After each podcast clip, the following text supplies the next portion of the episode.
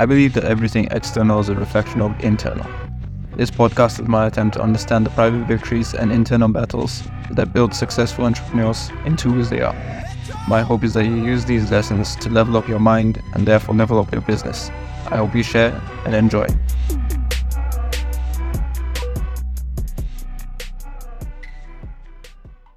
When you're young, the, if I could go back in time when I was 18 years old, I would have been an entrepreneur then because the thing is, you have nothing to lose then. You don't have a net worth. You don't have hardly any responsibilities to take to uh, take into account, right? But when you're older, like me, like you're 30, when you start trying to be an entrepreneur, um, in my case, you know, I had a wife, a house, a, a daughter, a dog, like cars, etc. I had a lot to lose, right? The the stakes are a bit higher versus when you're just, you know, 20 something years old, you don't have any of those things, or maybe you have a little bit of a net worth, but can't be that much.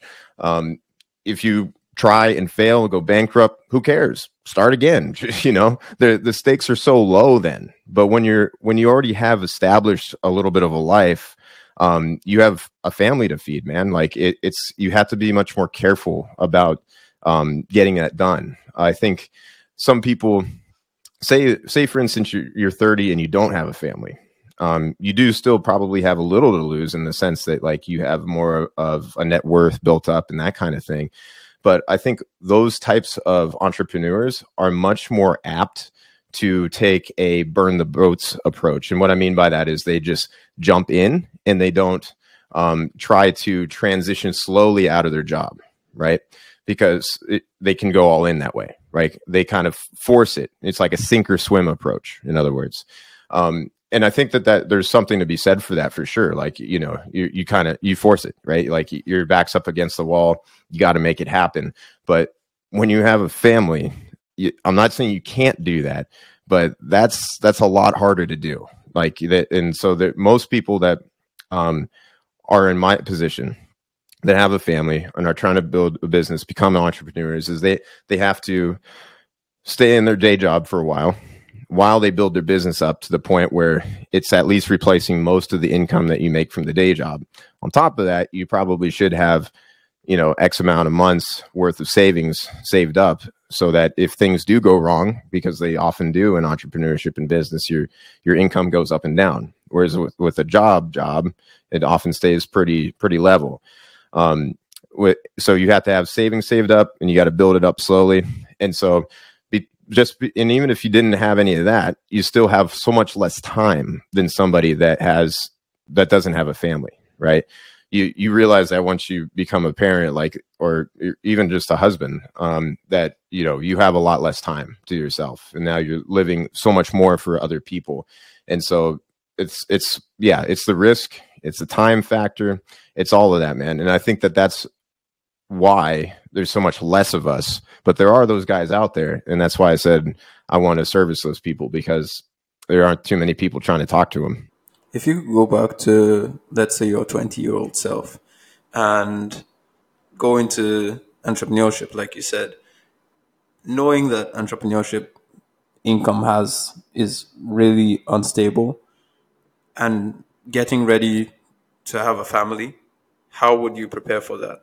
Yeah, I think financially, I've actually had a couple guys on my podcast that started their businesses, actually left like their their W two, uh, you know, employee job right when, like literally right when they had their first kid.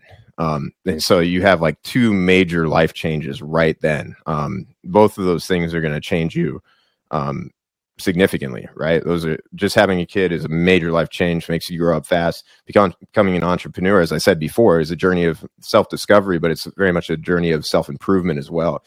And so, if you if you were in this situation where you know you were married and you were going to have a kid soon, say next year, within three years or whatever, um, there's different opinions on it, right? But you definitely do want to have more saved up than you probably imagine. Like you you probably want to have like well over a year's worth of savings to live on if you have to because when you start a business, most businesses anyway, there's always exceptions.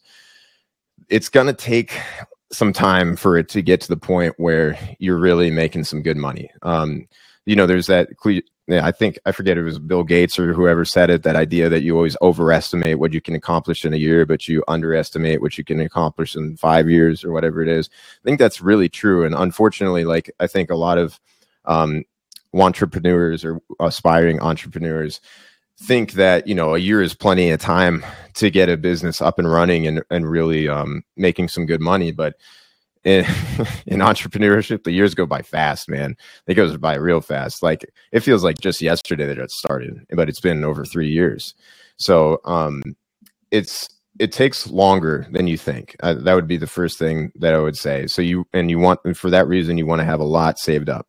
If you're in a situation where you got to provide for a family, if you're a single dude, you know, twenty something years old, and you can bootstrap it for a while, you'll be fine. Like you, you don't, as long as you're happy, like you know, living um, a modest life, then you, will be t- completely fine. There's no, no worries.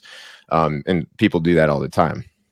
But the other thing is, if you're in a position where you are about to embark on entrepreneurship and you're married and you're thinking about having kids, really, really want to get your wife um, on board and maybe even involved as much as possible um, so that they understand, um, especially like what it takes, what you're doing, why you're doing it, and everything try to get them involved in the business if you can. I think that that um, is great for communication and and just uh, making sure that there's an understanding there because um, it can be it can be weird sometimes when you're like balancing the two and like there isn't a complete understanding in, as to why like your income is fluctuating or why you spend so much time this week but not this week or whatever it might be.